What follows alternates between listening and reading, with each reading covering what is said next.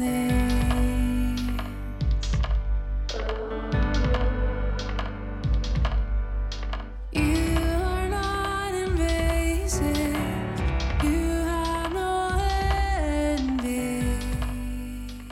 podcasters, thanks for tuning in to Faith It Radio. I'm Kathy Laguna. On today's episode, I have for you a beautiful mixture of music and conversion. Audrey Assad joins me to share her story of not only converting to Catholicism, but to a new realization of who God is and the unconditional love he has to offer. Welcome to the podcast, Audrey. How's it going? Thank you. I'm glad to be here. Doing well. Thanks. Thanks for joining me. So you have a compelling faith journey for not only those who are taking their journey home to the Catholic Church, but also for those who are sort of lacking in their faith, or for those who are even questioning God's existence, really. So why don't we just start from the very beginning, because your journey begins with a different set of beliefs altogether. I would like to know, what was your upbringing like? Sure.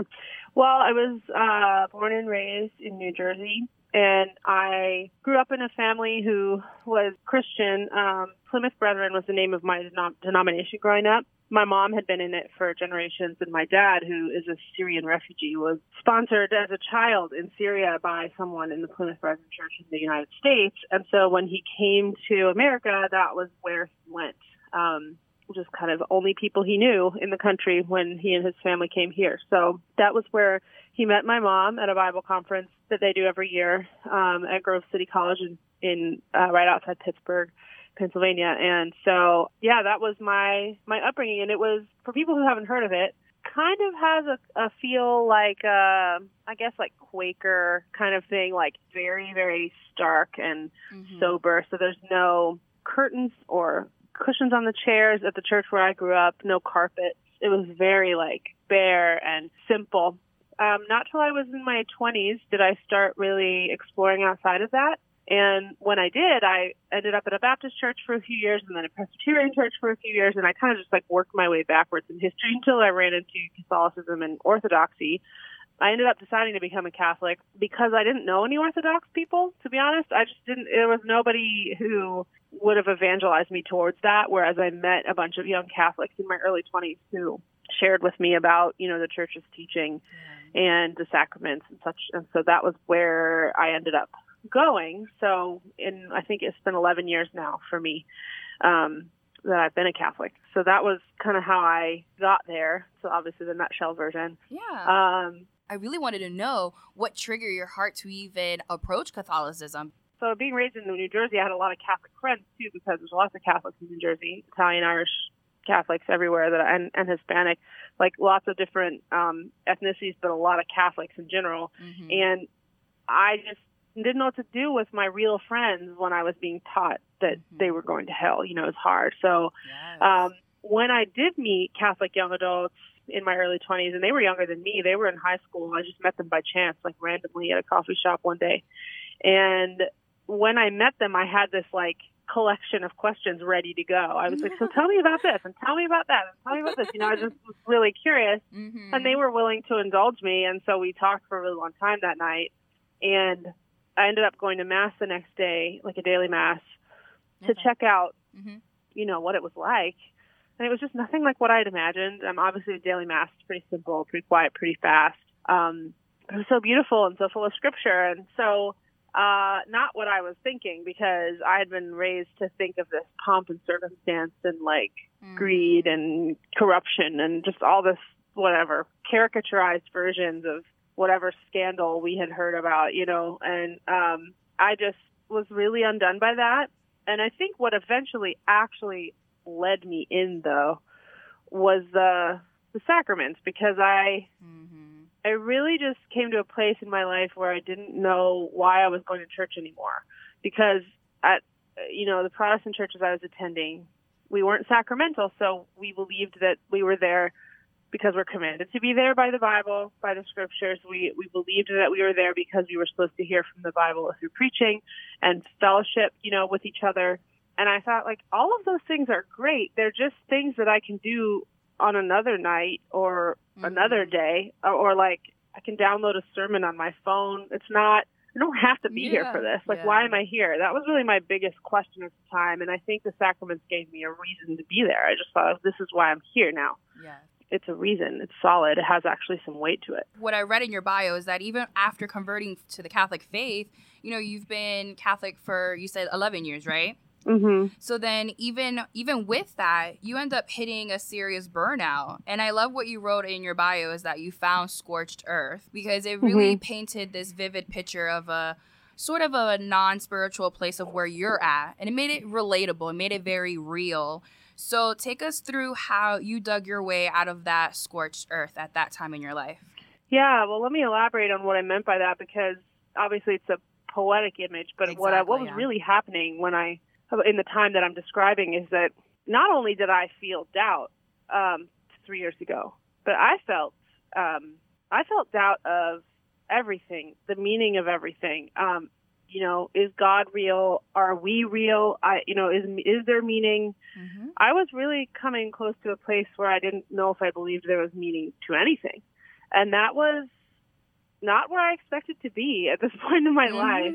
Mm-hmm. You know, you hear about nihilists and you think there's some other kind of person. Um, but actually, I have several friends who are nihilists, and they're just like myself. They're just like me. It's just that their conclusions have been different with the questions that they have. And it was really scary for me because because I had placed so much of my identity for so long in what God thought of me based on my right ideas, you know? Mm-hmm. And all of a sudden I'm here going like, I don't even know if I believe you're real. I think you might be a lie. Um, that caused me to have some deep anxiety, and so it manifested in several ways, one of which was panic attacks. Mm-hmm. Every time I walked into a church building for a while, I had to cancel a bunch of shows. And I was just having my family life and relationships disrupted by this deep, like, deep running anxiety and panic.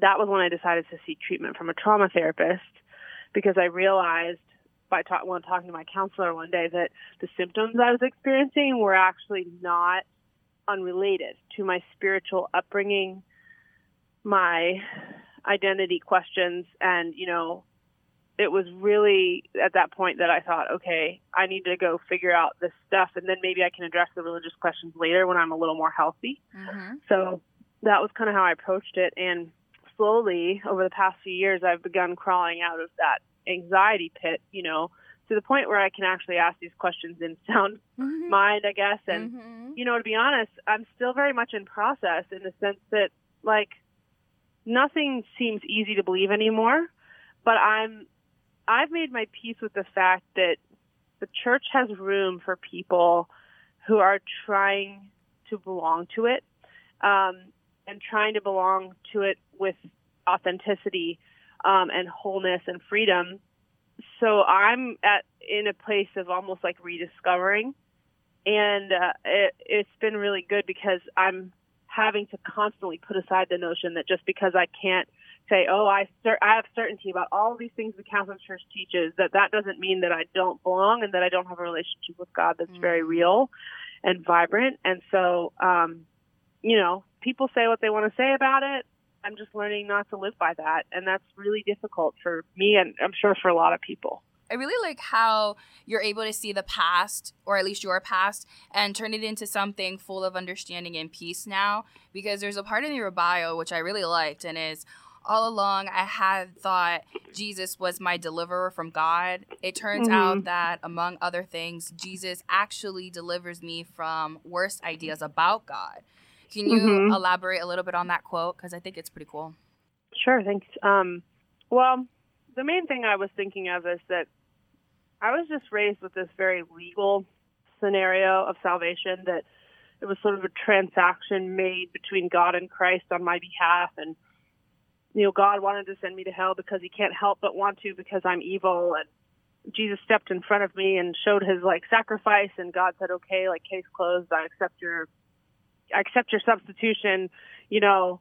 Um, and I know that I'm caricaturizing that somewhat, but it really is how I absorbed it as a child, that that was the relationship between God and me and Jesus. And so Jesus was really like my friend, and God was, I was scared of God, because at the end of the day, I felt like he didn't really like me. Um, or want me very much. It was more like Jesus convinced him I shouldn't go to hell kind of thing. Like, mm-hmm. It was a really strange way to look at the whole thing. And so whether or not someone actually taught me that or I just absorbed it strangely, I really needed to be delivered from that kind of idea and that kind of thinking. And so over time, you know, it's like I've been leaning on Jesus this whole time uh, to deliver me from hell. And I think at some point I realized maybe he's trying to deliver me from this misunderstanding I have about yeah. uh, how, how this all works. Well, this is a great transition to your album, Evergreen. Can you tell us the meaning of your album name? Mm-hmm. Well, I'd read somewhere, maybe a year ago or so, that the tree of life in Jewish tradition has, you know, there's many stories about about the biblical stories. There's a there's like oral tradition of Judaism called the Midrash, and it it's all these different takes on, you know, biblical um, stories and teaching, and so you can read kind of all these different interpretations of things, everything from Genesis to the end of the Torah. And one of the things I had read was that in some traditions, the tree of life was thought to be a sycamore tree, which is a, the same tree that Zacchaeus climbed in the story about Zacchaeus, you know, the mm-hmm. little tax collector yeah. who wanted to see Jesus. So he climbed a sycamore tree to see him. Mm-hmm, yeah. And that sycamore tree is actually also a fig tree, but it, it's an evergreen tree. And so the tree of life, you know, in my mind was a tree I grew up around, like a maple tree or an oak tree or, you know, some giant American, like, seasonal tree. But when I thought about that idea that the tree of life actually would have been thought to be an evergreen tree, I thought, how poignant is that? That's amazing. Um, that not only is it a tree that doesn't die, you know, or at least not for a very long time in our world, but also it's the same tree in this story that, you know, when Zacchaeus couldn't see the Lord, he climbed this tree. Um, I thought it was really poignant and really reflective of my story. I really identify with Zacchaeus a lot, actually. I had I have for some time. And so it just felt like the right name for the collection. And I ended up writing the song almost as soon as I had heard that. And uh, that became the, the album's kind of theme right away. Neat. So then your second track off the album is Deliverer. And after reading about your conversion, I think that song is such a powerful depiction of your understanding of God's love for you and for basically every single person. And I like the parts that you say he isn't possessive, he isn't invasive. And from your song, I kind of got the sense of he's the essence of freedom.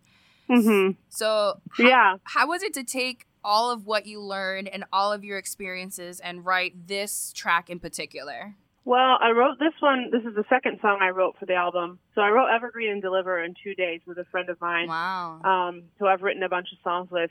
And songs don't always come that fast, but they just happened to. Mm-hmm. Um, well, I did add the, the bridge of Deliverer a long time later. So the In the Ruins of My Heart, You Preach to the Poor section, mm-hmm, I added mm-hmm. months afterwards.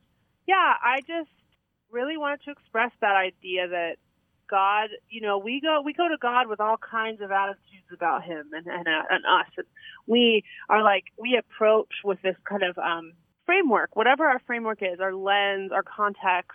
And those things are influenced by our culture, by our family, by our trauma, by our personality, by our education.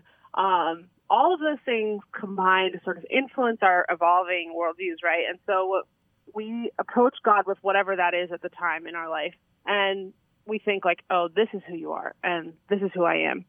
And over time, we have to have that shattered over and over again because it's never the full picture. And I think C S Lewis calls God the great iconoclast, you know, that he destroys our pictures to paint a new one, a better one, over and over throughout our life. And that if we're on course in our life, we'll do, we'll do that so many times that then when we get to union with God, we'll, we'll be ready to see the whole picture. And so I was just kind of trying to write something that expressed that, that I, I want to be delivered from my terrible ideas because, you know, even if hell is real and there's a chance that I might go there, at the end of the day, like, I think I inflict harm on myself and other people with bad theology. So I just, I really want to be saved from that. And I enjoyed putting a different spin on the name Deliverer, you know, with that in mind. So then with this new album out, and I think you're about to make two months with it, so this is pretty cool. It's very fresh yeah. out in the market. So then what's the reception been like, or what would you like your fans to take away from this album? The reception's been great. A lot of people are actually quite similar to me and in similar places to where I've been and where I am right now. And so I think they were happy to find like a record made by someone who could make something they could relate to. Um, I've gotten a lot of feedback in that regard, so that's been really cool to see. I think what I want fans to take away from this is to just be where they are, to approach God that way and to approach others that way and to love themselves and live compassionately with their suffering and their struggle, because I really think authenticity is how we deepen our relationships to other people and to God and to ourselves. All right, so if anyone wants to tag along Audrey's journey, you can find her at audrey assad dot com. And Audrey, what uh, social media accounts are you frequently active so we can follow you? Mm-hmm. Um, Twitter, Facebook, Instagram. And that's about all that I do on a regular basis. Uh, but I am on all of them quite a bit. But if you want to if you want to see the real me, I would say Twitter is your place. Hey, this is good so. to know. V I P information. Yeah. Yeah. Well, it was such a delight to have you on the podcast, Audrey. Thank you so much. Thanks, Catherine. Thanks, everyone, for tuning in. I'm Catherine from Faith Rit Radio. Catch you on the next one.